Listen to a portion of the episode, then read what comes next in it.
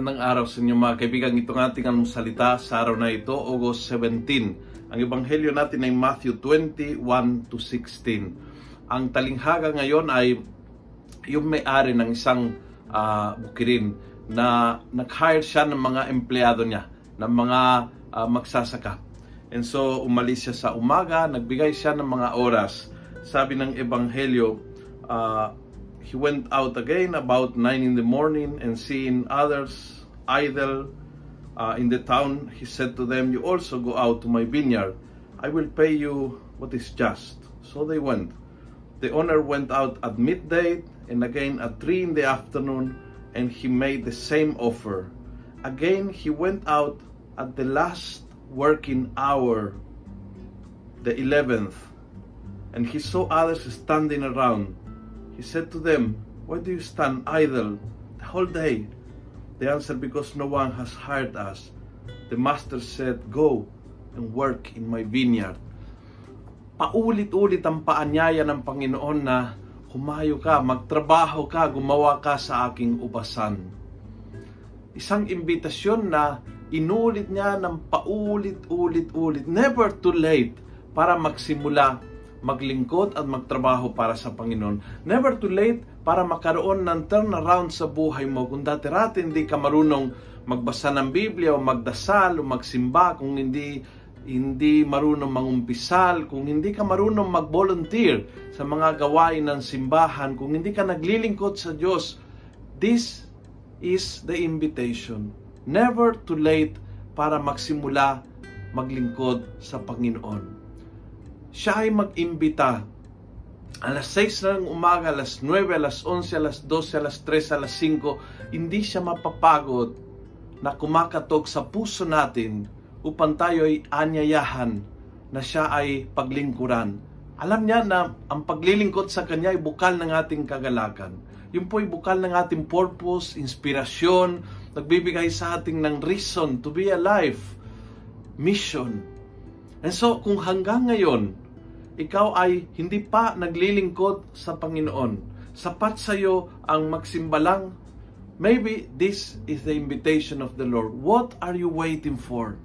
Mag-volunteer ka, sumali ka sa isang ministry, kung ano ang magaling, kung saan ka magaling, kung saan ang iyong hilig, but serve me. Yun po ang boses ng Panginoon ngayon. Why are you standing idle? Go and work for me. Kung nagustuhan mo ang video ito, pass it on. Punuin natin ng good news ang social media. Gawin natin viral araw-araw ang salita ng Diyos.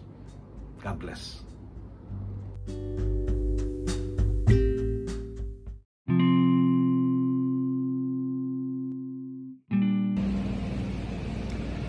Ay magandang araw mga kaibigan. As always po pag may pinsala sa ating uh, ang ating paraan ng pasalamat na tayo ay ligtas ay tumulong. Tumulong po sa nangangailangan. Alam po natin na sa ngayon, maraming taong apektado na naging lindol sa Abra at sa Ilocos Region. Uh, napili po namin ng almusalita ang isang parokya ng Abra para tulungan po sila. Sila po ay nasalanta, maraming bahay apektado, at ang kanilang simbahan ay sirang-sira.